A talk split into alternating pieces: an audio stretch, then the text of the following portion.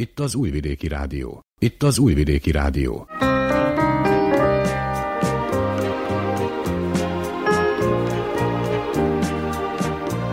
Egészségügyi mozaik.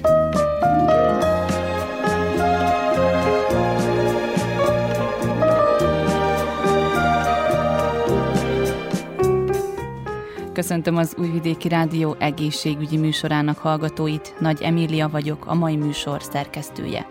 Az egészségügyi mozaik első órájában a limfóma tüneteit és kialakulását ismertetjük. Tegnap volt ugyanis a limfóma világnapja. Az Én esetem című rovatunkban a merrák lesz a téma, egy bácskos útfalvi nő meséli el küzdelmét a korral. A mai emanciban igazi női téma kerül terítékre, az eszköz nélküli menstruációról lesz szó. Egészségügyi ABC rovatunkban pedig a humán papillomavírusról szólunk. Ennyi a kínálatból, ha felkeltettük érdeklődésüket, tartsanak velünk. Ukicsevics Mihályló zenei szerkesztő és Fehér Zoltán hangtechnikus nevében tartalmas időtöltést kívánok.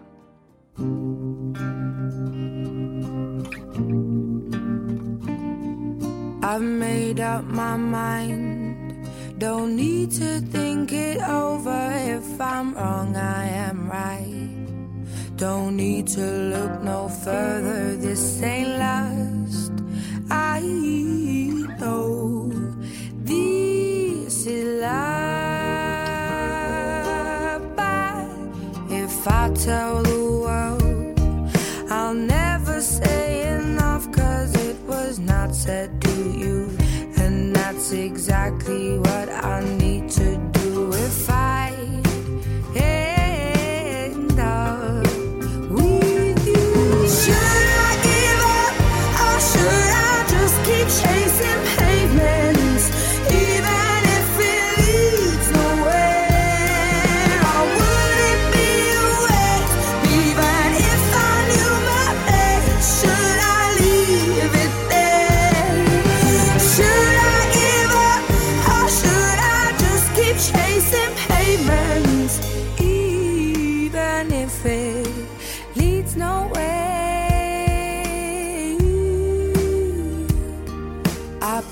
myself up and fly around in circles, waiting as my heart drops and my back begins to tingle. Finally,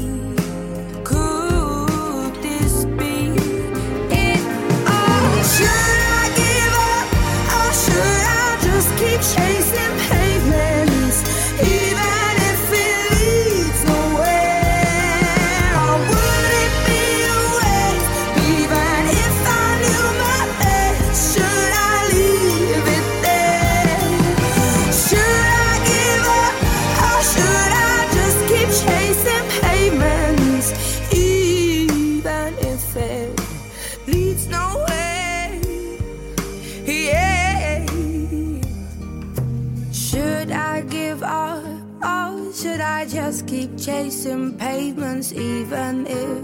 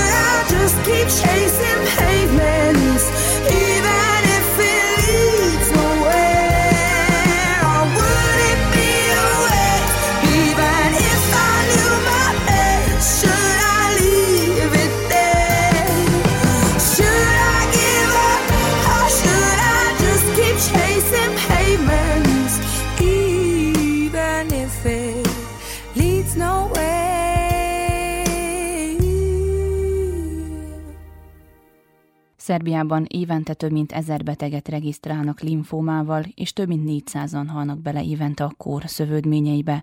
Fontos lenne a korai felismerés, ugyanis az informálatlanság aránya az országban 55 százalék. Tóth Isaszegi Sándor, a Topolya és Kishegyes község közi rákerenes társaság elnöke elmondta, a linfómának nincsenek olyan kezdeti tünetei, amiről egyértelműen gyanakodhatunk a betegségre. A fehér vérsejtek rossz indulatú elváltozása a linfóma. Egy úgynevezett ősejtő vagy anasejtből indul a szervezetünkbe a fehér és a piros vérsejteknek a termelése. Arról a részről beszélünk, ahol termelődnek a fehér vérsejtek. A fehér vérsejteknek az a fő funkciója, hogy megvédi a szervezetet a különböző kórokozóktól, amik bejönnek úgyhogy beszívjuk őket levegővel, bevisszük élelemmel, esetleg a szennyezett vízzel. Tehát egy ősejtből indul az, hogy linfocitákat, monocitákat, eozinofil, stb. sokféle fajta fehér vérsedéket termel a szervezet, és ez a folyamat, amikor az ősejtből keletkeznek a mostan fiatalabb sejtféle fajták, különböző lépcsőzetben vannak. Mindegyik lépcsőnél lehet egy ilyen hiba, hogy a szokásostól másképp osztódik a sejt. Na most vannak mechanizmusok, amelyek ezt veszélykezik, megölik a rosszul osztott sejtet, de a linfomáknál, leukémiáknál az a gond, hogy ez a mechanizmus nem működik, és egy nivón, de rosszul osztódnak a sejtek. A fő dolog az, hogy nagyon sok fehér vérsej termelődik hirtelen. És azt lehet észrevenni egy vérképen.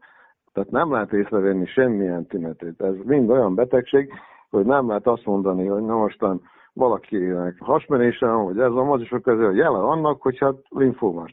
Nem. Az első jelek, amikor már megjelennek, az a nyirokcsomók daganatok. Van a hónaj alatt a nyakon, és a lábunk ugye kezdeténél nyirokcsomók nagyobbodása általában nem fájdalmas. Sokszor a beteg észre se veszi, nem vett nagy feneket neki, és nem megy az orvoshoz se. Ilyenkor szokott az történni, hogy már későn jelentkezünk az orvoshoz, nagyon előre haladott a betegség. Csak nagyjából fősorolnám, hogy milyenféle fajta dologról beszélünk. Tehát a linfóma olyan neve ennek a betegségnek, hogy összefoglalja a többit is. Valamikor leukémiának is mondtuk vannak itt burkit linfómák, vannak linfoproliferatív, rossz indulatú daganatok.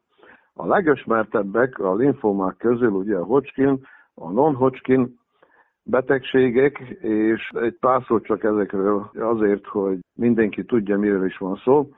Tehát a Hodgkin féle betegségben olyan sejtek vannak, amelyek kevert, tehát több szinten is, több lépcsőzetben van az, hogy rosszul osztódik a sejt, és akkor itt ilyen kevert, rosszindulatú sejtekről van szó. Amikor a non-Hodgkin-t emlegessük, ugye, már névből is ugye hasonlíthat valami a dologra, itt csak egyfajta rosszindulatú sejtekről van szó. Akkor most legújabban egy német elbocsájtó levélem linfoproliferatív rossz indulatú daganatról volt szó. Most itt már áttérnék arra, hogy mik is szoktak lenni a kórokozói ennek a betegségeknek. Tehát valamikor mondtuk, hogy fizikai tényező, kémiai tényező, tehát a kémiai tényező ma is nagy szerepet játszik, ugye mink a tisztított vízzel, a szennyezett levegővel, az élelemmel ma beviszünk nagyon sok különböző vegyszert. Ezeknek a vegyszereknek a közös hatása különböző dolgokkal, mondjuk a vírusokkal, meg a, a többi dolgokkal előidézi azt, hogy a sejtosztás nem olyan minőséges, mint ahogy elvárnánk. És ott történnek ezek, amit említettem, hogy rossz sejtosztás, és aztán egy olyan szinten burjannak azok a sejtek. A Hodgkin betegségnél emlegetnek egy olyan vírust, amelynek nagy szerepe van ebbe. Tehát említettük, hogy a mechanikai, a kémiai, és akkor most említsük a vírusokat. Tehát a vírusoknak nagy szerepe van különben az életünkben, az mellett is, hogy nagyon sok éven keresztül, mondjuk a 40 évet dolgoztam, azt mondtuk, hogy a vírusok velünk élnek az első fertőzés után egy egész életén át. Sokszor úgy volt, hogy hát jó, van szimbiózis is, amikor azt mondjuk, hogy az hasznos az együttélés, de van egy egész kontra is, ugye, hogy egy pillanatban az, hogy ott az a vírus, elé tud idézni valamit, ami aztán egy rossz indulatú daganat lesz. Na most erről beszélünk, ugye. Gyerekkorban van egy gyerekbetegség, amikor a nyirokcsomók megdagadnak, a kisgyerek óvodás vagy iskolás átlagban ugye ilyen ősszel az iskola kezdete, az óvoda kezdeténél történnek. Ezek egy kis pár nyirokcsomót találnak a nyakán, esetleg a hónaj alatt a gyerek majdnem nem is beteg, vagy egy ilyen kis gripaféle, az egész, mi azt mondtuk, hogy nem kell otthon maradni, ha befertőzi többit, az se baj, mert akkor egy pár generáción keresztül majd nem lesz ez a betegség, és ez a vírus, amikor így elkapja a gyerek, akkor vele él egy egész életem át. Most 40 évre rá jöttünk rá, ugye, hogy ezek a vírusok, ahogy velünk élnek, ezek előidézik ezeket a komoly betegségeket is. Nem említettem még a kaposi szarkómát, tehát ez is ide tartozik nagy vonalba, a kaposi szarkóma is egy vírus eredetű betegségnek, a szídának, az ejtnek a komplikációja.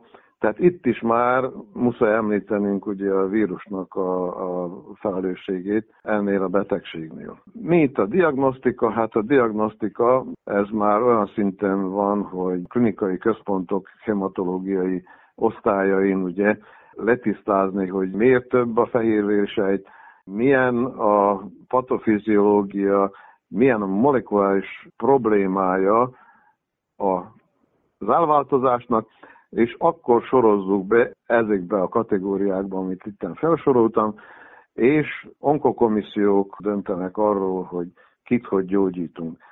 Itt aztán most muszáj még említenem a legjobb, a legkomplexabb, a legkomplikusabb gyógykezelést, amikor átültetik az őssejtet. Ez egy nagyon jó, mert ugye nagyon nehéz hatni oda, hogy helyre ugorjon az a rosszul osztott sejt.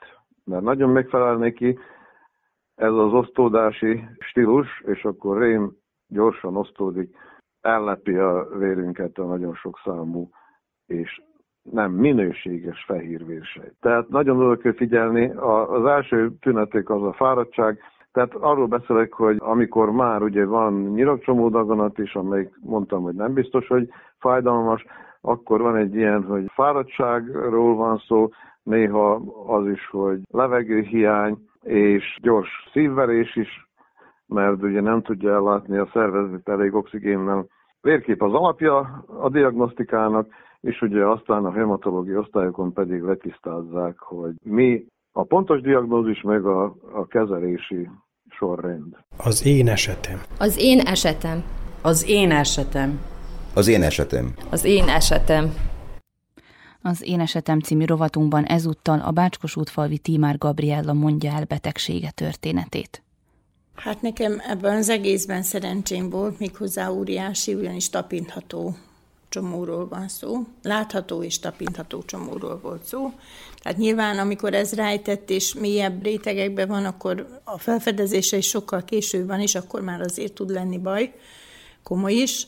Itt viszont érezhető volt ez a csomó, és én nagyon sokáig, hát nagyon sokáig, ez relatív dolog, hogy nagyon sokáig, nyilván nem évekig, de tehát hetekig, hónapokig vívódtam vele, hogy elmenjek orvoshoz, mert hogy aztán az emberben benne van ez a rossz érzés, amikor a, a megérzése azt mondja, hogy el kell menni, mert ebből baj van. És hát ezt pontosan így éreztem én is, de hát mindig reménykedik az ember, hogy mégsem. És aztán ez egy... nőtt, ez a dolog? Hát igen, végül is igen, és tapintható volt, tehát tusoláskor minden egyes este szembesültem el, illetve szembesülnöm kellett vele, hogy ez nem fog elmúlni magától, hiába hessegetem ezt az egészet magamtól, és egyszer csak rászántam akkor magam, hogy akkor már pedig most igenis elmegyek. Igen, tehát végül is oda jutottam, hogy kértem beutalót, és elmentem ultrahangra, és hát amikor megvizsgálta a doktornő, akkor közölte, hogy már pedig ez rossz indulatú tumor. Tehát ez a derült, tehát derült égő villámcsapás, mert végül is amikor sejti az ember, hogy ez nekem volt egy ilyen megérzésem, hogy ez, ez, ez rossz indulatú tumor lesz, de akkor ez, amikor úgy közdik is, és bizonyossá válik, akkor azért az hideg zuhany mindenképpen. És hát ezen túl kellett lépni, mert hogy volt választásom kettő, tehát vagy feladom, vagy pedig meggyógyulok. Tehát ez a két opciód van. Tehát nyilvánvalóan sajnos, aki úgy dönt, hogy meggyógyul, sem mindig sikerül, tehát ez is benne van rákos betegeknél nyilvánvalóan, de úgy gondolom, hogy ez nagyon fontos, hogy az ember eldöntse magába, mert hogyha ez az akarat nincs meg, és ez a, ez a küzdő képesség, akkor viszont nagyon hamar ebből baj van. Így is lehet, de úgy akkor biztosan. Tehát nagyon nehéz ezt eldönteni, illetve ezen túllépni is, mert ez nyilvánvalóan hányan vagyunk, annyiféle típusú a betegség, és annyiféle emberből vagyunk faragva, tehát kinek-kinek milyen a hozzáállása, ki hogy éli ezt meg, ebben nem lehet általánosítani. Tehát ez egyéni dolog mindenképpen, de úgy gondolom, hogy az szerencsés, hogyha úgy áll az ember hozzá, hogy ez egy feladat, amit meg kell oldjon és tenni kell, amit az orvosok mondanak. Tehát nem szabad azon gondolkodni, hogy ebből most baj lesz, és hogy mi lehet ennek a végkifejlete. Igazából arra kell koncentrálni mindig, ami az adott vizsgálat. Azt el kell végezni, amit az orvos mond, tovább kell csinálni. Illetve hát nyilván nem kerülhető el az sem ilyenkor, hogy az embernek jönnek a rossz gondolatai, halálfélelme és, és hasonlók. Nekem is volt, tehát ezt, aki azt mondja, hogy nem így van, az, az nem igaz. Tehát ez biztosan, hogy nem tudja elkerülni. De itt megint van egy olyan, hogy kényszerítettem magamat arra, hogy eltereljem a gondolataimat rosszról, és pozitívakat gondoljak. Tehát ez egy furcsa ezt mondani, de ilyenkor az embernek ez egy jó kis önfejlesztő tréning. Igazából ez a betegség, mert hogyha túl tud ezen ilyen módon lépni, tovább tud lépni ezen, akkor egyrésztől átértékleli az egész életét, megváltozik a fontossági sorrend, és mint amit mondtam, hogy egy kis önfejlesztő tréning is ebben benne van, mert saját magadról is sok mindent megtanulhatsz, tehát a tüdőképességedet, a kitartásodat, a hozzáállásodat a dolgokhoz, azt, hogy hogy tudod kontrollálni a gondolataidat, a hangulatodat. Tehát ez, ez kemény munka egyébként, nagyon kemény, de hát úgy gondolom, hogy a végén ez akár pozitívat is hozhat az ember életébe, sőt. Család hogy fogadta, illetve mondta-e már nekik azt, amikor még csak gyanakodott és még nem ment orvoshoz? Nem, csak akkor, amikor már bizonyos volt a dolog, akkor mondtam el. Hát persze, hogy mindenki megrémült, Ugye ez általában az első reakciója, amikor azt hallja, hogy valaki rákos, akkor megkül mindenkibe a vér. De hát valószínűleg látták rajtam, hogy nem, nem igazán adom föl, tehát nem, nem, én nem vagyok úgy megrettenve ettől, tehát nem pánikoltam be, és ilyen hasonlók, ha nem csináltuk. Tehát mellettem voltak végig, és ez rengeteget segített. Jöttek velem, amikor kellett, hívtak, telefonon beszéltünk, tehát ez nagyon fontos. Tehát saját magadnak kell megküzdeni ebben végeredményben, lelkileg, de az nagyon fontos, hogy van-e támaszod. Nekem hál' Istennek volt támaszom, és mai napig is van, és ez mindentől többet ér, tehát ez megfizethetetlen dolog. Kell az orvos, kellettek a kapcsolatok, kellett az, hogy ez gyorsan intéződjön. Tehát rögtön, rögtön volt a reagálás arra, hogy orvoshoz és műtét és, és minden, és ez a szeptember 30-ai diagnózist követően engemet november 30-án már megműtöttek. Tehát ez ilyen halálos iramba volt, hogy ilyen jelzővel illessem, és ez nem tudom hány utat jelentett Kamenicára és vissza, és, és Újvidékre is vissza, de ezt így kellett csinálni.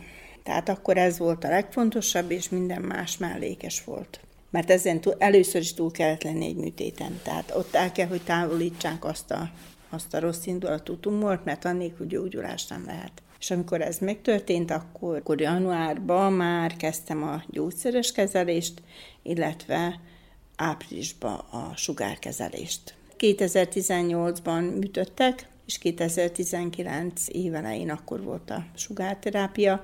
Nekem szerencsém volt, megint azt mondom, én nagyon szerencsésen jöttem ki ebből az egészből, hogy tehát nem kellett, hogy kemoterápiát kapjak, mert kezdeti stádiumban volt, és nem voltak áttétek. Tehát ez, amikor időben megy az ember az orvoshoz, tehát vettek még a hónajból is ki nyirokcsomókat, de ezek nem voltak rossz indulatúak még.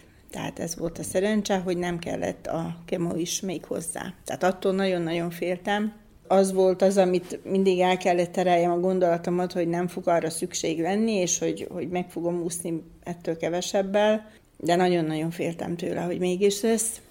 Tehát ez komisszióra kerül az ember, tehát nagyon, nagyon sok bürokratikus procedúrája van magának az egész gyógykezelésnek, ami magába fárasztó egyébként, és hát ezt végig kell az, a betegnek mennie, és nagyon sok a várakozás, és, és nagyon sok a nyűglődés ebből az egésszel, mire oda jut, hogy akkor most már valamit kezdenek vele, és kezelést kap. Tehát ez önmagában egy ilyen nagyon depresszív dolog ebben az egészben. De amikor már ott voltunk, hogy akkor igenis, és láttam, hogy a sugárterápia is nem a 32 adag, csak a 19, akkor ez, ez mind még adott egy löketet, hogy akkor ez most már jó tud lenni. És utána, mivel ez hormonérzékeny daganat volt, és nem volt elég önmagában a gyógyszeres kezelés, meg kellett, hogy kezdjem 19. októberében az inekciós tehát még plusz hormonterápiát, tehát az egyik öt évig, a másik három évig tart. Az eredményem eddig jók, tehát ezt a kontrollákat kell csinálni mindenképpen. Én akkor, amikor a daganatról tudomást szereztem, akkor nyilvánvalóan az ember utána olvas, ugye nyilván ismerjük a rákot és ezt a betegséget, de addig még nem vagyunk érintettek személyesen benne, addig nyilván ezt felületesen, illetve hát a családtagunk vagy valaki nem érintett a közeli hozzátartozóink közül, addig nem foglalkozunk ebben azért annyira részletesen, de akkor, amikor ez kiderült, hogy hát ez pont én vagyok az, aki ezt elszenvedheti, akkor viszont nagyon utána olvastam. És ezzel is vigyázni kell, mert főleg az interneten lehet aztán mindenfélét olvasni, és nyilván nem vagyok orvos, tehát ezt nem tudom kiszűrni, hogy mi ebből a valós és mi, ami nem az. Viszont volt olyan ismerősöm, aki sorstársam, majd így mondom, aki ezen túl volt már, és ő általa jutottam egy könyvhöz, amiben egy amerikai orvos írja le a tulajdonképpen ránk megelőző étkezést, de nagyon szépen leírja, tehát megindokolja tulajdonképpen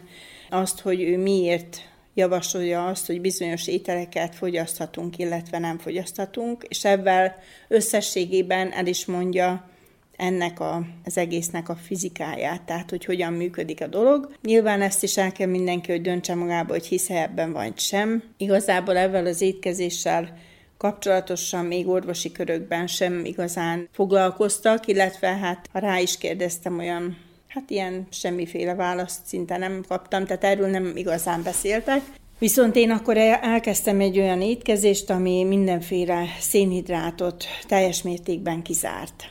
Ugyanis az az orvos, amikor leírta, ő készített egy piros, egy sárga és egy zöld listás ételsort, Nyilván a piros listás volt, ami a tiltó listás, a sárga az fogyasztható mértékkel, és a zöld az, ami szabadon fogyasztható volt. És tulajdonképpen felsorolta azokat a szénhidrátokat, illetve rejtett szénhidrátokat, amik megtalálhatóak a mindennapi étkezésünkben, és tényleg így étkezünk. És ez egy tíznapos, kéthetes átállást igényel, tehát nem, nem is egyik napról a másikra, és én ehhez tartottam magamat, nagyon-nagyon makacsul, mert hogy nagyon-nagyon makacsul meg akartam gyógyulni. Tehát ez gondolom a hölgyeknek nem ismeretlen dolog az, amikor fogyókúrázni szeretne, és valahogy egy Istennek nem megy az, hogy betartsa a, a fogyókúráját, és hogy mégiscsak eszik egy kis csokit dugva négy órakor a hűtő előtt. Ez most egy teljes más dolog volt, itt nem, nem diétázni szerettem volna, hanem meggyógyulni, mert hogy a szénhidrát táplálja rákos sejteket. Tehát én makacsul hittem abba, hogy éhalára ítélem ezáltal az összeset, ami még bennem maradt. És én ezáltal még egy 10 kilót le is fogytam, tehát beállt azután a súlyom egy bizonyos kilónál, és aztán már nem fogytam tovább. Sokkal jobb volt a közérzetem egyébként, mint előtte. Azután a kórházba ezt már nem tudtam így folytatni, mert ott ugye erre nem volt lehetőség már, de amikor onnan hazajöttem, akkor is még ezt egy jó darabig. Így étkeztem a mai napig, nagyon-nagyon figyelek arra, illetve vigyázok arra, hogy nagyon kevés cukrot fogyasszak. Egyébként el lehet tőle szokni, mert hogy nem is esik jó tulajdonképpen az édes most már. Tehát nagy ritkán, még gyümölcsben még, még el is fogyasztom ritkán, de kalács is ilyesmi nagyon-nagyon keveset, és nagyon-nagyon ritkán fordul elő, hogy fogyasztok kalácsot, vagy bármilyen ilyen édes süteményt. A fehér kenyeret sem fogyasztom, sőt a kenyeret is nagyon keveset. Tehát azt is csak egy olyan, ami ilyen hronoétkezéshez használható kenyér, tehát arra álltam át, illetve hát próbálom inkább a zöldséget és a, a gyümölcsöt fogyasztani, a gyümölcsöt is nyilván a gyümölcs cukor miatt megvan, hogy melyikeket igen és melyikeket nem. És hát az, ami még ugye a mozgás kell ebbe, nekem meg hát mindig időszűkébe vagyok, és akkor a munkába jövet menet, a, a seita az az, ami megvan. Tehát igazából ettől többet is kellene sportolni, de egyelőre ez fért bele is és ezt én úgy gondolom. És akkor ez mellett még persze az immunerősítés, a vitaminok, ami még nagyon fontos, D-vitamin, magnézium, cink, C-vitamin, ami mind, ami az immunrendszert erősíti, hiszen a, az immunrendszer, ha nem erős, illetve nincs toppon, akkor van az, hogy betegek vagyunk. Az Újvidéki Rádió műsorát hallgatják. Amikor a sugárkezelésen voltam, ott voltak nyilván hölgyek, akiknek sajnos se kellett, hogy távolítsák a teljes mellét, vagy felét, egyik felét valamelyiket, vagy egy darabot csak belőle, tehát ez kinek hogy. Nekem ilyen nem volt, nekem egy nagy heg emlékeztet erre az egészre. Tehát én az 50-es éveimben már nem nem attól vagyok megterhelve, hogy aztán nőnek érzem magam, vagy sem, hanem igazából, hogy még megélhetek pár tíz évet, ez, ez lényegesebb, mint hogy, hogy esetleg a mellett el kellett távolítsák, vagy sem. Én inkább attól voltam nagyon megijedve, hogy kemót kapuk, és a hajam fog kihullani. Tehát nekem az volt egy olyan, ami, ami inkább egy ilyen rémálom volt, de hát szerencsére erre nem került sor. De azok a hölgyek, akik viszont sajnos ebbe kerültek bele, és kemót is kellett, hogy kapjon, és sugárterápiája is volt, és a mellét is mindkettőt el kellett, hogy távolítsák, sőt, sokaknak nem is az első műtétje volt már, hanem a sokadik, és hihetetlen erősek lelkileg. Tehát tudott lelki nyugalommal beszélni a betegség. Biztos megvívta ő a saját kis harcát, tehát ez evidens, de, de valahol megvolt benne az az erő, hogy ő küzdeni akar, és csak csinálta tovább. Van, aki elveszítette ezt a harcot közben, van, aki meggyógyult, és aztán még ugye évtizedekig tudott családja körébe élni, de hát ez sajnos egy olyan dolog, ami, aminek a végkifejletét nem igazán lehet tudni. Lehet érte tenni nagyon sokat, és lehet nagyon bízni benne, de ezt nem tudjuk. Volt egy kis hölgy, 30 pár éves volt, akkor műtötték több egyszerre már, amikor nekem volt ez a műtétem, és tehát pozitív volt, nagyon jó hozzáállása volt, és mégis egy év, másfél után sajnos elveszette ezt a harcot. Ez szomorú, hogy így van, de végül is ezt sajnos nem tudjuk, hogy a végkifejlete milyen, de harcolni kell érte, hogy jó legyen. Azt elmondhatom a hallgatóknak, mi ugye egy faluban élünk, látjuk egymást, ismerjük egymást. Ebben az időszakban, amikor ugye elterjedt, nyilván tudta mindenki, hogy, hogy maga beteg, akkor is, amikor láttam az utcán, mindig az jutott eszembe, hogy maga olyan erős, hogy, hogy tényleg nem is volt kérdés talán, hogy győzni fog, de az, hogy, hogy utána lefagyott, akkor én arra gondoltam, hogy na hát ez a betegség miatt történt. Tehát ez is arról ad tanúbizonyságot, arról az erőről, amit tényleg belefektetett ebbe az egész harcba, és most itt jön a kérdés, hogy mit üzen azoknak, akik mondjuk pont most vívják ezeket a harcokat. Végül is a sugárterápia, aki megviseli az ember szervezetét és legyöngíti. Tehát az, ami nekem a kórházban eltöltött egy hónap volt a sugárkezelés miatt, ott én pluszba fogytam még, tehát azért voltam én azt olyan nagyon karcsúval jöttem haza, aztán milyen lánykoromban, hogy örültem volna neki, ha ilyen karcsú lehettem volna. Most viszont ez nem volt túl nagy öröm, mert szembesülnöm kellett azzal, hogy ugye nekem ott az a maga a sugárterápiával eltöltött idő, az egy minimális volt, az egy 24 órából. Tehát ott egy ilyen jó levegőnek, a Menicai Kórháznak a, a parkja, környezete maga, tehát az egy nyugodt, csendes, tehát úgy is lehet ezt venni, hogy pihenőre megy az ember, de hát végül is a sugárkezelés, meg ez a, ez a nagy pihenés, ez tulajdonképpen le, legyöngíti valahol az embert, és amikor hazajöttem, akkor szembesültem azzal, hogy a legkisebb erőfeszítése is rosszul lét fog el, tehát ájulásig és hogy nem lehet ezt ilyen nagy hirtelen, hogy akkor most ezt befejeztük máma, és holnap kezdjük ugyanúgy, mint ahogy előtte, nem. Tehát ez azért nem így néz ki bármennyire tűnök is erősnek és egyébnek, én is meglepődtem magamon, nyilván el kellett fogadjam, hogy ez ezzel jár, tehát el kellett telnie néhány hónapnak, még én visszakaptam valamilyen szinten a régi erőmet. Tehát nem tudtam már visszakapni teljes mértékben, és nyilván nem is fogom soha többet. Köszönhető ez a, a hormonterápiának is, magának ennek az egész betegségnek, ugyanis ez mivel hormonérzékeny tumor volt, én nem voltam még a menopauzába, tehát engem erővel bele kellett, hogy ebbe kényszerítsék a szervezetemet. Tehát ez is megviselt önmagába, tehát ez is valami nem természetes folyamat, hanem egy kikényszerített folyamat, de szükséges volt ahhoz, hogy esetleg ne újuljon ki ismételten ez a tumor, és ezt el kellett, hogy fogadjam. És ez a, most már talán annyira nem, de ott a kezdetekben igen-igen megviselt. A fáradékonyságom az megmarad, de próbálom még mindig azt, hogy különböző vitaminokkal és több pihenéssel, az étkezéssel, hogy azért toppon tartsam annyira magamat, hogy még tudjak dolgozni és tevékenykedni. Hát nyilván nem annyit tudok, mint 20 éves koromban, de teszem, amit tehetek, tehát ennyi. És nyilvánvalóan jön az is, hogy amit régen nagyon görcsösen meg akartam, és mindent, és, azt, és mindent is elvégezni aznap, ma már ezt nem szeretném.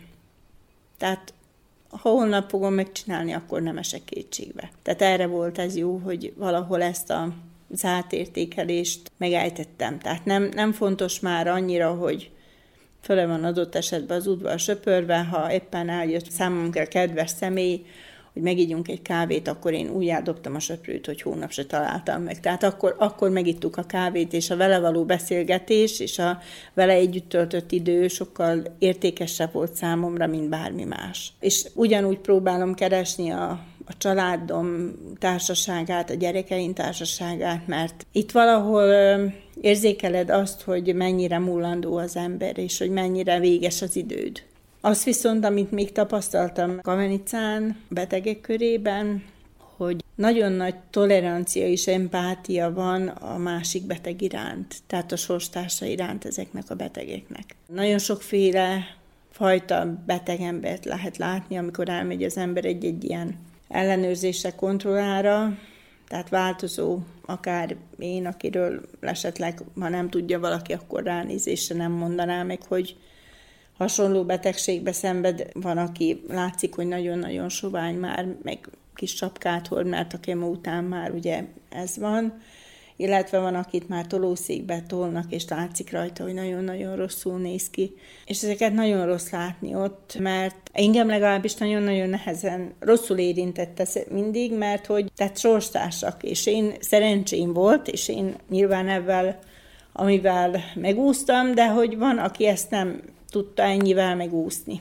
Bűntudat, ugye ez bűntudat? Nem bűntudat, sajnálat. Tehát én nagyon, nagyon tudom őket sajnálni, és nagyon-nagyon sokáig nem tudtam temetésre elmenni.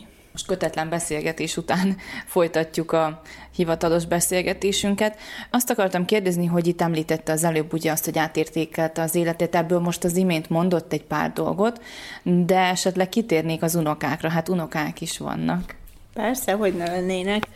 Tehát a, a Norbinak egy hat éves kisfia és a Renének egy két éves kislánya. Tehát ők azok, akik mindent elfelejtetnek az emberrel. Hát olyankor nem létezik sem betegség, sem szomorúság, sem semmi más. Én nagyon örülök neki, amikor ők eljönnek, és örülök annak az együtt töltött időnek, amit, amit el tudunk egymással tölteni. A gyerekeim nyilván mindenkinek megvan a munkahelye, családja, elfoglaltsága, tehát ez nem jelenti azt, hogy mi napi szinten tudunk találkozni, pont ez miatt, de én szeretem őket elhívni, szeretem, hogyha összeülünk egy vasárnapi ebédre, hogyha ott egy kötetlenül jót beszélgetünk, nevetgélünk, a gyerekek játszanak körültünk, tehát ez egy ilyen üdítő, nyugtató dolog mindenképpen, és, és ez nagyon fontos, hogy, hogy ez fönn tudjon lenni, vagy fönn tudjuk tartani, addig még, még ez csak lehet, egy mód van rá.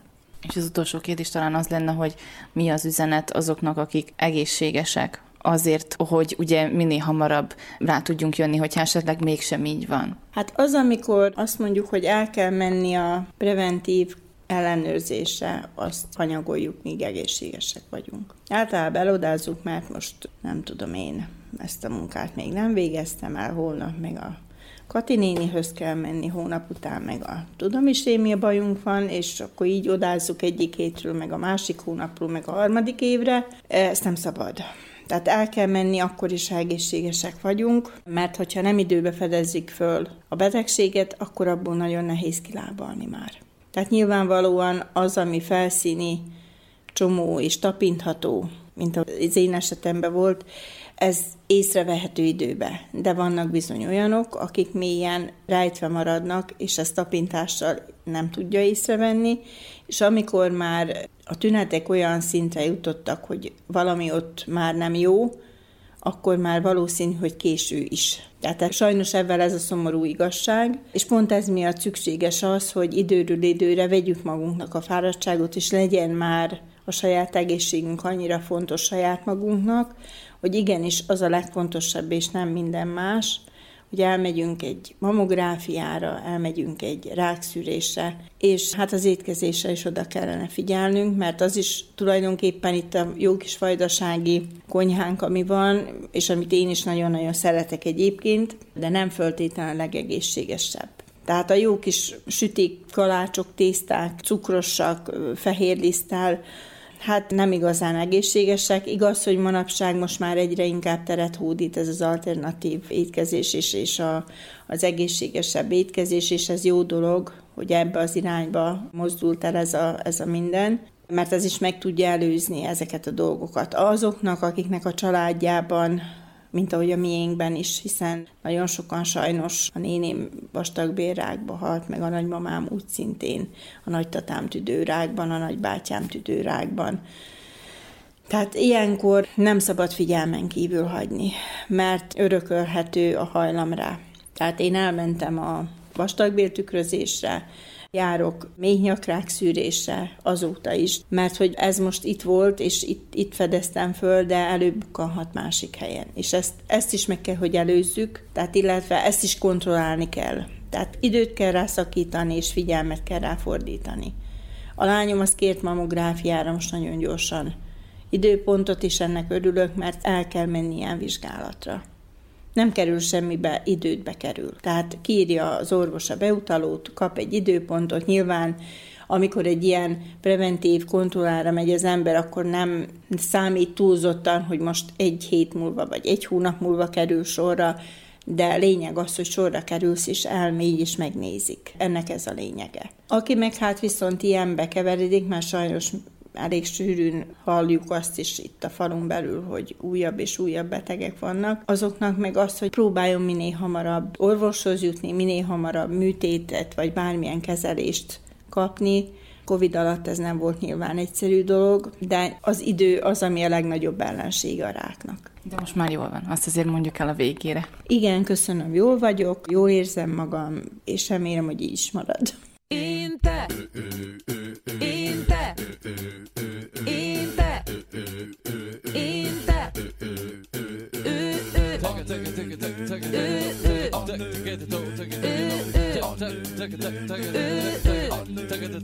ez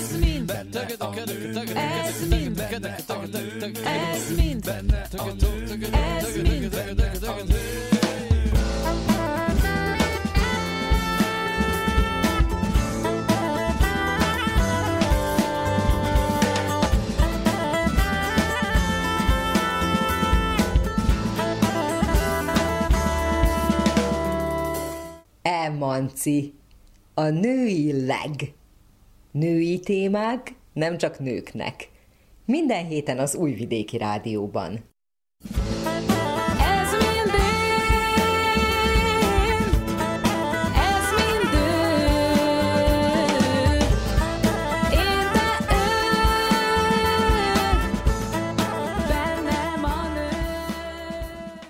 Szép napot kívánok! Raffai Ágnes köszönti az Újvidéki Rádió minden kedves hallgatóját. Felhívnám figyelmüket, a mai Emanciban egy talán sokak számára kényes témával foglalkozunk, a menstruációval. Sőt, egészen részletekbe menően beszélgetünk róla, mert annyira természetes kellene, hogy legyen, mégis óriási tabuként kezeljük ezt a témát. De miért? Pedig ha tudnánk, mekkora hatalma van a testünknek, és ha jó viszonyt ápolnánk vele, mi mindenre lennénk képesek együtt, együttműködve, akkor talán nem pironkodva beszélnénk mondjuk a menstruációs vér ürítésének különböző módjairól. Mai beszélgető partnerem, árokszállási Edit évek óta különböző eszközök használata nélkül menstruál. De miért? És hogyan? A testtudatosság, a jelzésekre való figyelés csodás változásokat hozhat az ember életébe. A sokak számára fájdalmas, nyűgös, teherként megélt piros pöttyös napokról lesz ma szó, de cukin és humorosan, mert bizony így is lehet. És hogy hogyan? Megtudhatják, ha velünk tartanak. Oh.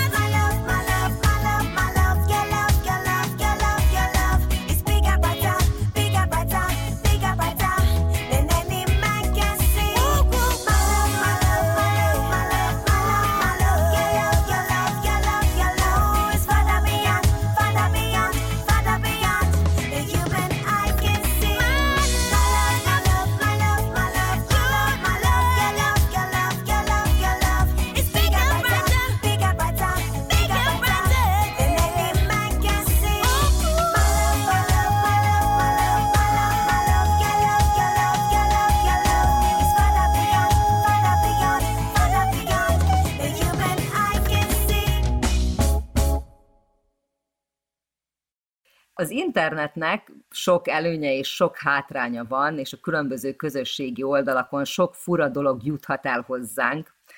Egyszer az egyik barátnőmtől kaptam egy meghívót egy csoportba, aminek az a neve, hogy Piros Pöttyös Napok, betét nélkül könnyedén. A kedves barátnőm, aki a meghívót küldte, ő általában nagyon izgalmas dolgokat szokott velem megosztani, ezért rákattintottam erre a biztatóan hangzó piros pöttyös dologra. Először azt gondoltam, hogy a Túrudihoz van valami köze, aztán rájöttem, hogy nem, így teljesen másról van szó. Árokszállási Edittel beszélgetek, aki a csoport alakítója, szülőanyja, adminja és kézben tartója. Edit, mit kell tudni erről a csoportról? Mi is ez az egész? Köszönöm, Ági, hogy meghívtál erre a beszélgetésre. Ez egy Facebook csoport, egyre nagyobbá váló Facebook csoport, ahol főleg hölgyek vannak, de akad egy-két férfi ember is, aki kíváncsi erre a témára, mégpedig arra, hogy hogyan csinálom azt már, most már lassan 8 éve, hogy úgy menstruálok, hogy nem használok se betétet, se tampont, semmilyen más menzeszes eszközt. Erről írok a csoportomban, és egy, egy igazi kis, egy nőcis közösség alakult itt ki az interneten, a Facebookon, és egyre több sikerélménnyel imádom, imádok itt lenni. Azt mondod, hogy különböző eszközök nélkül lehet átvészelni azokat a bizonyos nehéz napokat, amik nagyon sokaknak az életét megkeserítik, és a menstruáció az bizony sokaknak olyan napokat hoz, amikor talán ki sem tudnak a lakásból mozdulni. Ez vajon genetika, vagy ez egy tudatos hozzáállásnak az eredménye, hogy lehetnek könnyűek is ezek a napok? Nem gondolom azt, hogy genetika.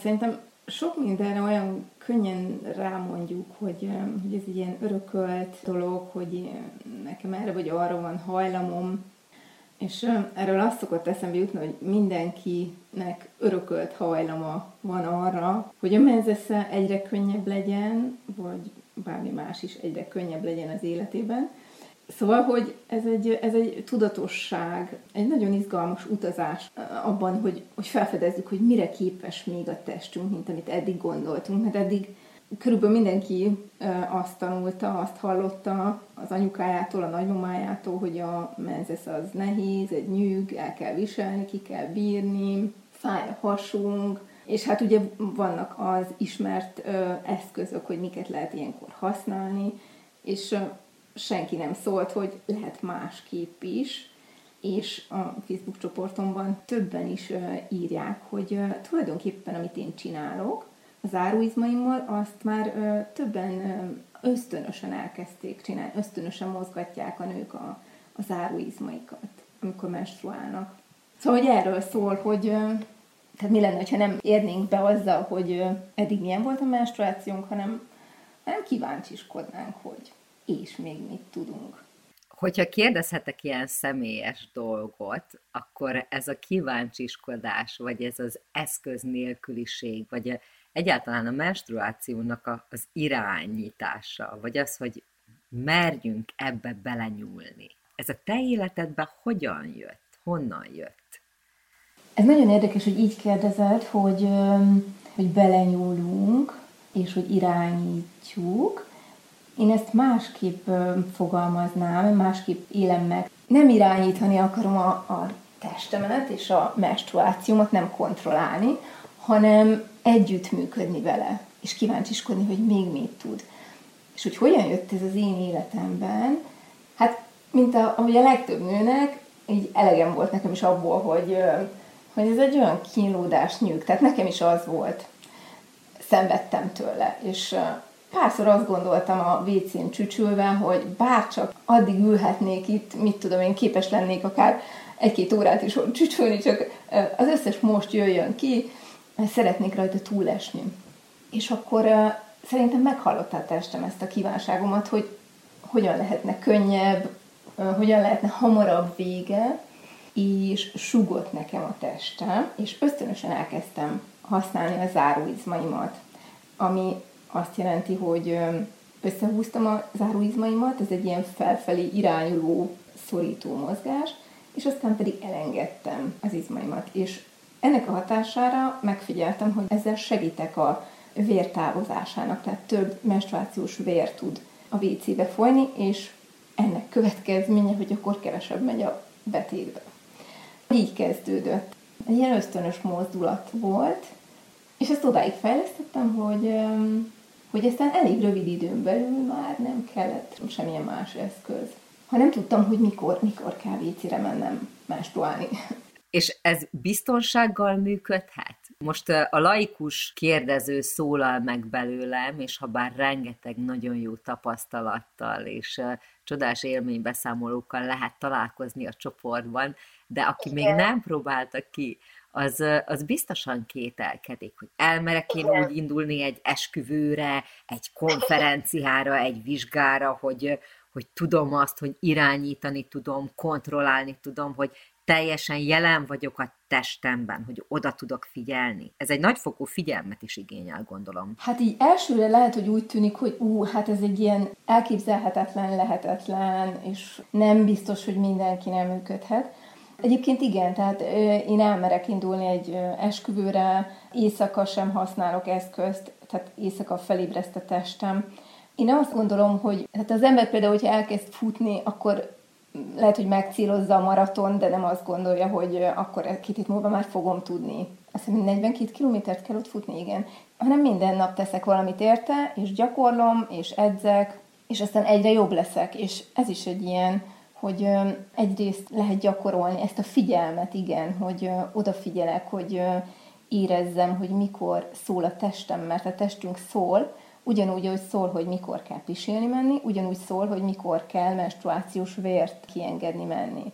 És éjszaka is például, ahogy felébredünk, hogy most ki kell menni pisilni, éjszaka felébreszt a test, megbeszéltem a testemmel, hogy ébresztem fel Léci akkor is, amikor vért kiengedni kell mennem. Ez egy ilyen bizalom-izom edzése, hogy elkezdjünk merni bízni a testünkben egyre jobban és jobban és meglepő sikerélményeink lehetnek, és ez szenzációs.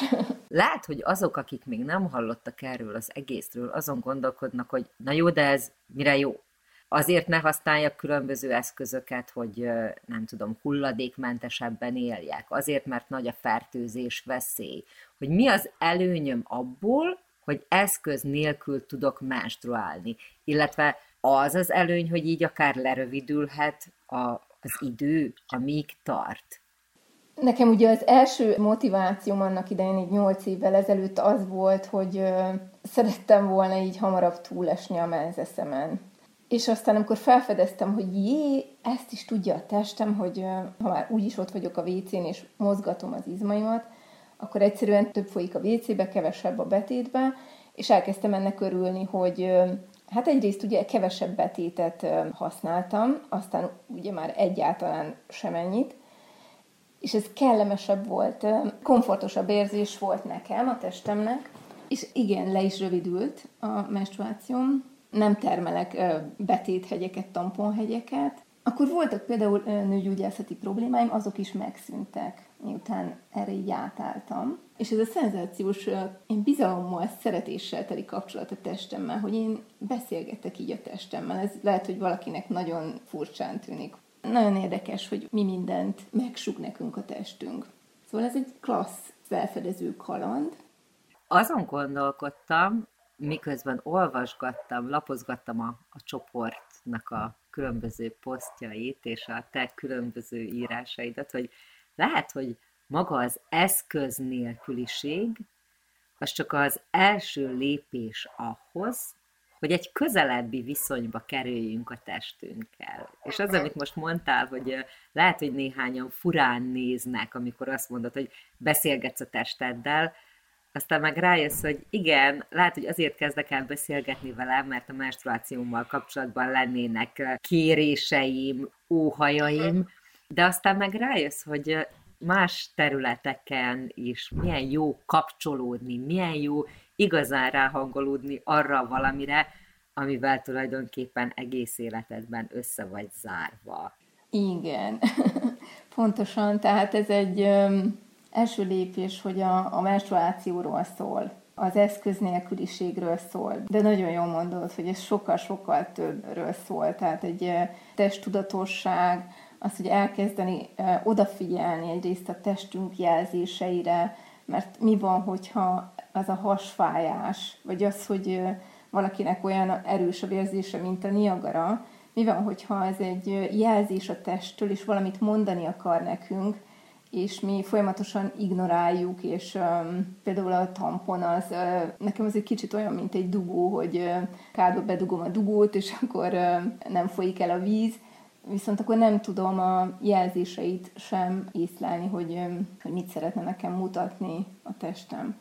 Ezen keresztül, ha ezt megfigyelem a Facebook csoportban is, hogy aki elkezdi egyre több dolgot fedez fel, hogy és még ugye más témákra is használhatja egyéb testi témákra, vagy akár használom ezt a kérdést, hogy mi van, ha lehet könnyű, és ugye nem csak a testi dolgaink lehetnek egyre könnyebbek, hanem más témáink is. Szóval igen, ez a tudatosságról szól, hogy nézzünk arra rá, hogy mit szeretnénk, mire vagyunk kíváncsiak a testünkkel, vagy az élet más területén, más dolgainkkal. És mi van, hogyha lehet ez is könnyebb, egyre könnyebb, kicsit könnyebb, sokkal könnyebb. Mit veszel észre, hogy a nőknek igénye van arra, hogy beszélgessenek arról, hogy hol tartanak, milyen félelmeik, milyen nehézségeik vannak, vagy inkább a legtöbben így kívülről figyelnek meg egy-egy csoportot, és megpróbálják a négy fal között egyedül megoldani. Akarnak közösséghez tartozni, megnyilvánulni is, vagy inkább csak megfigyelők? Általában minden Facebook csoportban ezt szoktam figyelni, hogy egy nagyon kis százaléka a résztvevőknek az, aki aktív, aki elmeséli a sikerélményeit, aki reagálnak mások sikerélményeire, és így, így kommunikálnak aktívan, és, és a többség az még mindig igen a háttérből figyel, Ugyanakkor azt érzem, hogy, hogy akik a háttérben ilyen csendes szemlélők, nagyon sokakban ez dolgozik az, amit, amit olvasnak másoktól. Szóval szenzációs ereje van annak, hogy ha a nők ilyen közösségekben vannak, és hogyha megosztják a sikerélményeiket, a tapasztalásaikat, az nagyon bátorító, mert hogyha például mindig csak én írom le, hogy hát nekem ez megy, az olyan egyedi esetnek tűnik, van, aki azt írta nekem egyszer, hogy egy fecske nem csinál nyarat. Hát igen, de hogy mindig vannak első fecskék, tehát ha valami új dolgot kezdünk felfedezni, akkor, akkor valakinek ezt mindig el kell kezdeni, valaki mindig első, és aztán jönnek a, a következő fecskék, és egyre többen próbálják ki, tesztelik, hogy és én mit tudok, és akkor a egy-két sikerélményből aztán lesz a sikerélmény lavina, sikerélmény cunami, egyre többen mesélik el, hogy ők mit tapasztaltak. És, és azt gondolom, hogy ez is egy folyamat, hogy merjenek erről a nők beszélni, mert hogy ez nagyon sokáig nem volt ilyen nyilvános téma. Szóval inkább egy ilyen tabu volt. Van, aki még mindig azt gondolja, hogy a menzesz az egy tabu, és erről én azt gondolom, hogy, hogy hát nagyon nem tabu. Tehát, hogy nem annak kell lennie, hanem ez ez a női közösségnek a közös ügye, mert nagyon nem mindegy, hogy mit adunk tovább például a gyerekeinknek, a következő generációnak. És hogyha mi azt gondoljuk, hogy ez tabu, ne beszéljünk róla, akkor mit kapnak a gyerekek? Akkor nem tudják meg, hogy mi vár rájuk, mi lehetséges. You never feel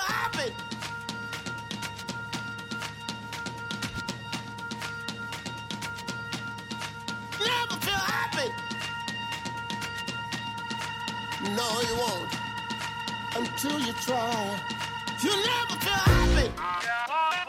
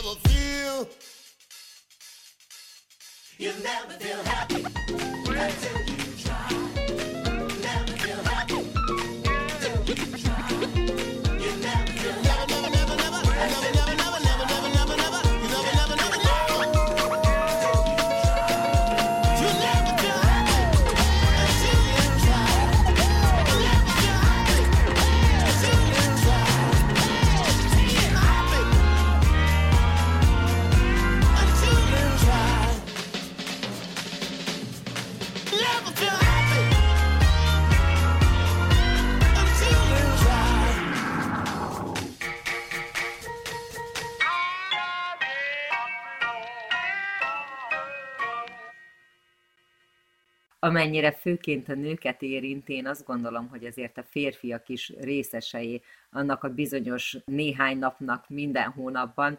A hangulat ingadozásunkat azt el kell, hogy tűrjék. Azt meg kell jegyeznem, hogy nagyon-nagyon tetszik az, hogy hihetetlen humorral állsz hozzá a megnyilvánulásaidhoz, a megszólalásaidhoz, és, és szeretem azt a stílust, azt a hangulatot, ami árad egy-egy posztodból. Ez a jó hangulat, ez tudatos, és tudatosan oda lehet figyelni arra, hogy nézzük a derűs oldalt, és inkább humorral közelítsünk mindenhez, akár a nehéz napokon is, vagy jogunk van olyankor levertnek lenni, és azt mondani, hogy rá, most eluralkodtak rajtam a hormonok, és mindenki hagyjon békén, vagy ez is irányítható. Hát nekem ez a téma, amikor elkezdtem erről írni, így nyilvánosan, a sok nőci előtt, akkor én nem tudtam másképp csak ezen a cuki nyelven, és belevittem a vicceskedést, a humort, mert én azt gondolom, hogy a humor az egy eszköz, amit használhatunk magunk ellen is, magunk kritizálására is, ugye irónia, cinizmus, és a másik irányba is használhatjuk saját magunk segítésére, bíztatására, építésére, és egymás felemelésére. És én azt gondolom, hogy ez az igazi humor, amikor a viccekkel egymást segítjük és felemeljük. Tum tararum, tep tum tararum, tep tum tararum, tep tum tararum. Ami még felszokott merülni, hogy valaki elkezdi gyakorolni azokat az nagyon egyszerű lépésekből áll egyébként, hogy hogyan lehet a menstruáció egyre könnyebb, és hogy ha nem rögtön sikerül, akkor olyan gyakran hallom azt, hogy, hogy nekem nem működik, nekem nem sikerül. És hogy milyen gyakran van ez, hogy nem vesszük észre a kicsi, apró sikerélményeinket, csak a nagyokat, és hogy összehasonlítgatjuk magunkat másokkal, hogy neki könnyű, ő sokkal jobb ebben. A kicsi babák, amikor elkezdenek járni, tanulni, akkor ők is bugdácsolnak, hányszor orra esnek, és senkinek nem jut eszébe azt mondani, hogy hát most béna voltál, neked ez nem sikerül, neked ez nem fog menni, te más géneket örököltél, hanem bíztatjuk a gyerekeket, és megtapsoljuk őket, a legkisebb sikerélményt is ö, cukinak találjuk. És ö, mi lenne, hogyha ezt saját magunkkal, a saját testünkkel is elkezdenénk gyakorolni, hogy ugyanilyen cukinak és ö, szenzációsnak lássuk a saját legapróbb sikerélményeinket is, és nem másokkal összehasonlítgatva magunkat. Mármint olyan értelemben, igen, hogy de jó, neki ez már sikerült, és ha ez neki megy, akkor nekem miért nem menne? Szóval így, így nem magunk ellen használva ezt az összehasonlítgatást, hanem magunkat és másokat is bíztatva egyszerűen örülni annak, hogy egyre könnyebb. Tehát, hogy ne ijedjen meg senki, hogy úristen, nekem ez úgysem menne, mi van, hogyha megy. Úgy tűnik, hogy te már egy nagyon magas szinten vagy, ami a test tudatot illeti. Számodra van-e még tovább, van-e még följebb? Mi a cél? Ez egy nagyon jó kérdés, Ági, köszi. Azt gondolom, hogy mindig van mit felfedezni. Tehát ez most így a menstruáció, de hogy annyi mindent tud még a testünk. És tovább kíváncsiskodok. Például pár hónappal ezelőtt véletlenül vegán lettem, tehát ez is egy nagyon vicces folyamat volt, hogy mindenféle zöldség és gyümölcslevekkel egy ilyen lébőt kúrát csináltam, mert a barátnőmék is kipróbálták ezt, és éreztem, hogy a testem, mint egy ilyen kis izgatott kutyus, súgja nekem, hogy én is, én is, én is szeretném, és kipróbáltam, és utána valahogy nem kívántam a húst, az állati termékeket, és azóta véletlenül vegán lettem. Ez egy ilyen örömevés lett belőle, azóta jobban, intenzívebben érzek olyan ízeket, amit korábban például nem éreztem. Tehát másképp érzem a zöldségeknek, a gyümölcsöknek a, az ízét. Szóval például ez a legújabb felfedezésem, de hogy folyamatosan kíváncsi vagyok a testemre, hogy és még mit tud. Hogyan tudunk még zseniálisabban együttműködni, mint hogyha a kedves barátnőm lenne. Szóval, hogy igen, van tovább, mindig van tovább. Te mire vagy kíváncsi a testeddel, Ági? Arra vagyok kíváncsi, hogy miért akarom a saját határaimat mindig feszegetni, és hogy amikor megkérdezem a testemet, hogy most mire van szüksége, akkor merjem meghallani az igazi válaszokat. Azt mondja, hogy most igenis alvásra van szükségem, akkor ne legyen lelkiismeret furdalás. Tehát én most ezen dolgozom, hogy ezt figyelni, és igenis megengedni magamnak. Na hát ez egy szenzációs irány, és mi van akkor, hogyha neked azért, mert mondjuk más szenved és másnak nehéz, azért nem kell neked is nehéz legyen az életed, hanem inspiráció lehetsz másoknak is, hogy igen, pontosan akkor kezd el az életünk olyan igazi, élettel teli, bizsergető élet lenni, hogyha megengedünk magunknak ilyen luxusokat, hogy igen, visszafekszünk egy kicsit, igen, lustálkodunk, igen, hányszor kéri ezt a testünk, és hányszor mondjuk azt, hogy nem, most sem, és most sem, és nincs rá idő. És aztán ott az a sok nem szabad, meg a sok muszáj, meg a kell, és ezek rátelepednek a, az egész életünkre, és a testünkkel való kapcsolatunkra is, Például, ha a gyereknek is ugye csak a kötelességeket soroljuk, és, és nincsen játék, és nincsen élvezködés, és uh, finomságok, akkor um, a gyerek is elkezd rosszalkodni. Ugye úgy nevezzük ezt, hogy rosszalkodik a gyerek. Vagy hogyha nem kap elég figyelmet egy gyerek. És a testünk is akkor úgymond elkezd rosszalkodni, és mindenféle tüneteket, nekünk kellemetlen tüneteket mutat, a menstruációban is. Úgyhogy minden mindennel összefügg, ez biztos, és ha a menstruációtól indulunk, akkor is önmagunkhoz térünk vissza, és oda, hogy szeressük saját magunkat. Izgalmas kirándulás, izgalmas kaland. Köszönöm szépen, Edith, hogy megosztottad velünk a gondolataidat. Kedves hallgatóink, ennyi fért mai műsorunkba, melyben árokszállási Edittel beszélgettem az eszköz nélküli menstruációról, és még oly sok mindenről. Köszönöm, hogy velünk tartottak. A szerkesztő Raffai Ágnes. Mára búcsúzik önöktől. Na na na na.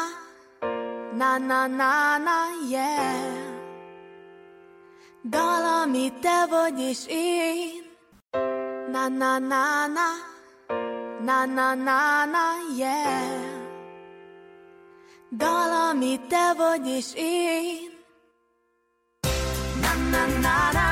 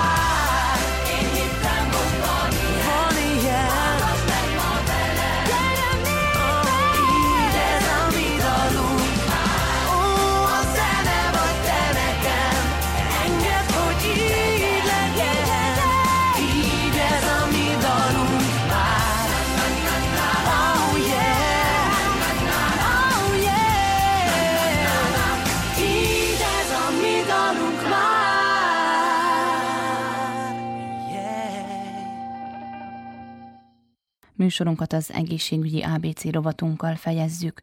A humán papilloma vírus egy rendkívül veszélyes, szexuális úton terjedő betegség. Megelőzéséhez szükséges a szervezet immunrendszerének megerősítése, valamint gyerekkorban ajánlott a védőoltás felvétele is. Erről azonban a szerbiai lakosságot még informálni kell, mondja Cservenák Péter szülész nőgyógyász. A humán papilloma vírus az egy nem úton terjedő betegség, Viszont a betegség legsúlyosabb stádiuma, amit előidéz, a méhnyakrák. Ezért arról is beszélhetünk, hogy van egy bizonyos ráktípus, ami epidemiológilag olyan eloszlást mutat, mint egy nem úton terjedő betegség. Ez nem úton terjed, és természetesen partnerfüggő, minél több partnere van, illetve a partnernek több partnere volt, ez egy ilyen háló, annál nagyobb eséllyel kapjuk el. Maga a fertőzés nem gond, úgyhogy nem is ajánljuk 30 év alatt a HPV-tesztelést, mert szinte 75%-a a női populációnak fertőzött valamilyen HPV vírussal. Kérdés csak az, hogy hogyan reagál a testünk erre a fertőzésre. Ugyanis ez egy nagyon feltételesen mondom, de jó indulatú fertőzés, permisszív fertőzéseknek hívjuk. A gazdatást engedélyével megy végig a folyamaton, az érési folyamaton a fertőzött sejt, és erre a fertőzésre mi különböző nyilvánvaló utalásokat találhatunk. Az egyik a kután verzió, amikor a bőrön lévő szemölcseket látjuk, és ez egyértelmű, látszik is, hogy elburjánzanak, átragadnak a nemi szervek egyik felülről a másikra, a partneren is megjelennek ilyen szemölcszerű kinövések. Ez még nem rákot jelent, ezek ártalmatlan szemölcsök, de szórodnak, és nagyon-nagyon kontagiózusak annyira kontagiózusak, hogy családon belül is elkaphatók. Például, hogyha kisgyerek van a családban, és nem vigyázunk elég a tisztaságra, a vécedeszkán, vagy a kisgyerekeknek a fenekének a törlésével is megfertőzhetők, és ilyenkor nagyon kompromitáló esetek jöttek létre, amikor nem mi erőszakkal gyanúsították meg a nagykorúakat a családban nagykereket. Közben még kiderült, hogy egy ápolt családtagnak voltak ilyen elváltozása, és nem vigyáztak kellőképpen a higiénel, és az a hölgy, aki ellátta ezt az idős családtagot, csak megtörölte ugye a popóját a kicsinek, és így kapta. Úgyhogy nagyon kell rá vigyázni, nagyon kontagiózus. Ezért szoktuk ajánlani az eltávolítatásokat. Ugye az legtöbbször elektrokauterrel történik, helyi érzéstelenítővel, de ez nem azt jelenti, hogy kigyógyul. Ez a fertőzés látens is lehet, teljesen láthatatlan, semmiféle elváltozással, viszont mégis fertőz a férfi vagy a, a nő, mindegy, mind a ketten. Többször az anatómiai különlegesség miatt nőknél többször jelentkezik ez a HPV, mert itt jobbak a feltételek a kialakulásához és a fertőzés létrejöttéhez. Másik meg egy nagyon divatos jelenség a nemi szerveknek a szőrtelenítése, hogy hozzájárul. Ugyanis a nemi szerveken lévő szőr az nem véletlenül maradt az evolúció során, annak szerepe van máig napig, és nem az a szerepe, hogy a borot vagy áraknak legyen mit eladni, hanem az a szőröt meg kell, hogy védje nemi szerveket. A felület növelésével sokkal nagyobb biztonságot nyújt, és tudjuk, hogy a női húcső az sokkal rövidebb, mint egy férfi húcső. Végbél kiárat nagyon közel van a nemi szervekhez és a húcsőhöz, könnyebben jönnek létre fertőzések. Másik meg közösülés közben, így a bőr-bőr kontaktus során mikrotraumák jönnek létre, amelyeken keresztül könnyebben bejutnak ezek a HPV vírusok. A vírus bejutása is komplikáció, ugyanis mert nem fertőzik meg a vérét. Nem olyan, mint egy nátha, hogy cseppfertőzés által az egész tetőtől talpig a vérrendszerbe elöntik a beteget, és lázas lesz, reakciót provokál. Ez egy nagyon csendes fertőzés. A szervezetnek nagyon különleges sejtek segítségével kell megbirkózni ellene, és mivel nem provokálja az immunszervezetet, nagyon nehéz rá választ is adni, és így normál körülmények között is egy 12, de legtöbbször 18 hónapra van szükség, hogy spontán kiürüljön a vírus a gazdaszervezetből. Ez idő alatt természetesen fertőző. Még hogyha nincsenek is elváltozások a nem szerveken, szemmel látható elváltozások, de a vírus szóródik és kontagiózus lehet.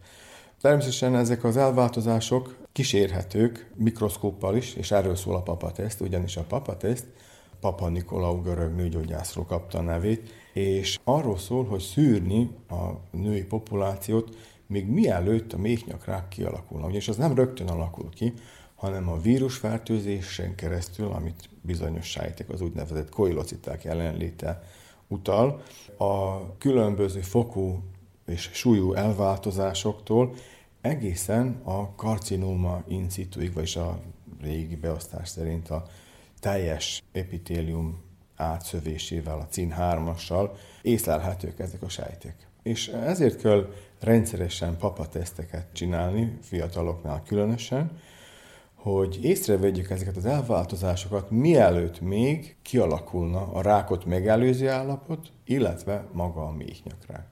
Ez nem egy gyorsan növekvő rák, pár évig is lappang, csöndben van, nem ad tüneteket, és ez is a szörnyű ebben az egészben, hogy ez azt jelenti, hogy azok a nők, akiknek méhnyakrákja van, valószínűleg egy 4, 5, 6, de legtöbbször 7 évig nem is voltak nőgyógyásznál a papateszten. Ezt észre lehet venni később már makroszkóposan is, de még mielőtt ez megtörténne, nekünk van egy különleges mikroszkópunk, az a kolposzkóp, amelyen a méhnyaknak a felületét vizsgáljuk, és ezt a kettőt összevetve, a sejtelemeket, a papateszt eredményét és a kolposzkóp eredményét nagy valószínűséggel kizárhatjuk. Amennyiben mégis gyanú merül föl, akkor még van egy harmadik segédeszközünk, megcsinálhatjuk a HPV tipizációt méhnyaktörletből. Ez egy modern hibridizációs módszer, amelyel kimutatják a patogén humán papilloma vírusoknak a DNS-ét, ugyanis nem minden humán papilloma vírus patogén, megvannak a halmozottan patogének, amelyeket 96%-ba kimutathatnak a méhnyakráknak a szövetéből a génállományokat, és vannak a kevésbé patogén vagy jóindulatú vírustípusok. Több mint 200 vírust ismerünk, és mindig találunk újat, de az a jó az egészben, hogy keresztreakciók vannak egymással, úgyhogy ez megoldotta azt is, hogy védőoltásokat lehetett készíteni ellenük, és talán ez az egyik, vagy a legelső olyan rák, amely ellen védőoltást lehet felvenni. Több komponensű oltóanyagok is vannak, hazánkban megvehető. Ezek a Cervarix, Gardasil, meg a Gardasil 9-es, körülbelül 15 ezer dinár egy oltás, és mielőtt a serdülő lányok nem életbe kezdenének, akkor érdemes ezt a védőoltást felvenni. Például Ausztráliában a fiúkat is beoltsák, nem azért, mert náluk kialakulhat a péniszrák, ez a méhnyakrákhoz képest tényleg ritka, hanem hogy ne legyenek hordozók, ugyanis egyik lánytól a másik lányig fiúk adják át ezt a humán papilloma vírust, és ott is nagyon jó eredményeket értek el, kimutathatóan csökkent a méhnyakrák, csak hát ehhez olyan egészségügyi rendszer kell, amely eléggé fel tudja világosítani használóit saját érdekeivel is, és kockázat minimalitásával, meg a nyert esélyeknek a méretével. Nálunk ez úgy látszik, hogy nem így működik, de a vakcinálás az nem azt jelenti, hogy nem kell papatesztekre járni, ugyanúgy kell papatesztekre járni, csak valamennyire kisebb az esélye, de nem százszázalékos így se, ugyanis vannak olyan vírusok vagy kombinációk, amelyek esetleg nincsenek benne abban a szedben, amit vakcina által produkált immunoglobulinok képviselnek. Úgyhogy ezek a lányok, akik vétve is vannak vakcinával, szintén kötelesek a protokollnak megfelelően papatesztekre járni. Amikor már megvan a betegség, hogyan lehet kezelni, esetleg tünetet csökkenteni? Az a lényege, hogy megelőzzük. A megelőzés meg arról szól, hogy az immunitásunk kellőképpen működjön, és nem kell olyan helyzeteket létrehozni, amik által az immunitásunk kompromitáljuk. Természetesen vannak olyan betegek, akiknek orvosi szempontból immunitást kell csökkenteni, vese átültetettek vagy egyéb betegek. Ezek végtelenebbek ilyen téren a vírusokkal. A dohányzás elsősorban az, amelyik csökkenti az immunitásunkat. A tüdőre összpontosul az immunrendszer, és így a hüvelyben lévő folyamatokat kikerülnek a radarjából, vagy hogy így mondjam. A másik ez a szőrtelenítés, amit mondtam, hogy nagyon fontos, nem csak a mechanikus védőként, hanem az ott lévő jó baktériumoknak a száma véd meg minket valójában a fertőzésektől. És a hüvelyben lévő krónikus fertőzéseket is fel kell számolni, ugyanis azok is egy állandó látens gócként provokálják az immunitást, és eltorzítják a figyelmét a valós problémáktól. Úgyhogy ezekre mind oda kell figyelni, és ezeket helyrehozni. Amennyiben meg megvan, nem fontos rögtön agresszív elektrokauterizációt folyamodni, ha bár néha kell, hanem vannak természetes gyógynövény alapú kivonatok, amelyeket lehet kennegetni állatában jó, annyira ártalmatlanok, hogy még terheseknek is ajánljuk, hogy használják. Terheseknél ugyanis az immunkompromitálás miatt ugye hát a baba egy idegen anyag ki kell hordani, csökken az immunitás, és ilyenkor náluk is el szokott burjánzani ez az egész elváltozás. De mondom, hogy elektrokauterral a látható elváltozásokat leégethetjük, hogy azok bár ne szórják, de mondom, hogy még a szemmel látható egészséges részek is képesek vírusűrítésre. Kedves hallgatóink, Önök az Újvidéki Rádió egészségügyi műsorát hallották, amelynek első órájában a linfóma tüneteit és kialakulását ismertettük. Szeptember 15-e ugyanis a linfóma világnapja volt. Az Én Esetem című rovatunkban a merrák volt a téma, egy bácskos útfalvi nő mesélte el küzdelmét a korra. A mai Elmanciban igazi női téma került terítékre, az eszköz nélküli menstruációról volt szó. Egészségügyi ABC rovatunkban pedig a humán papilloma vírusról szóltunk. Vukicsevics Mihályló zenei szerkesztő és Fehér Zoltán hangtechnikus nevében Nagy Emília köszöni meg hallgatóink figyelmét. Műsorunk visszahallgatható a www.rtv.rs.hu honlapon, a médiatárban az egészségügyi mozaik cím alatt. Az egészségügyi műsorral a jövő héten is a szokásos időben, csütörtökön délelőtt a 10, és az esti ismétlésben a 8 órai hírek után jelentkezünk. További szép napot és jó rádiózást kívánok! When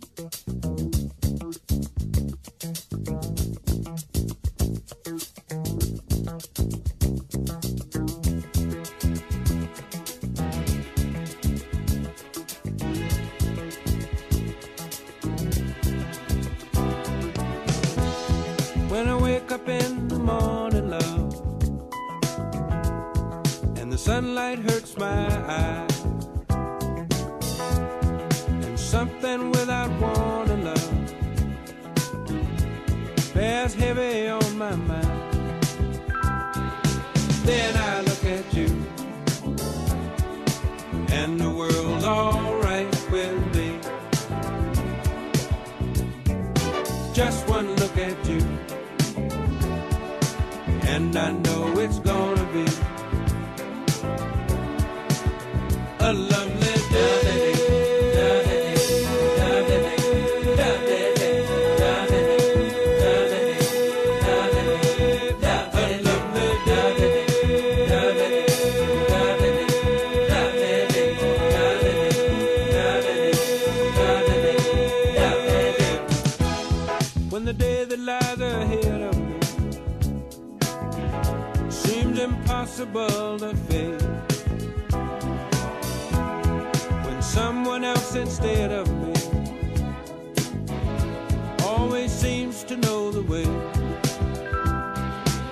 and I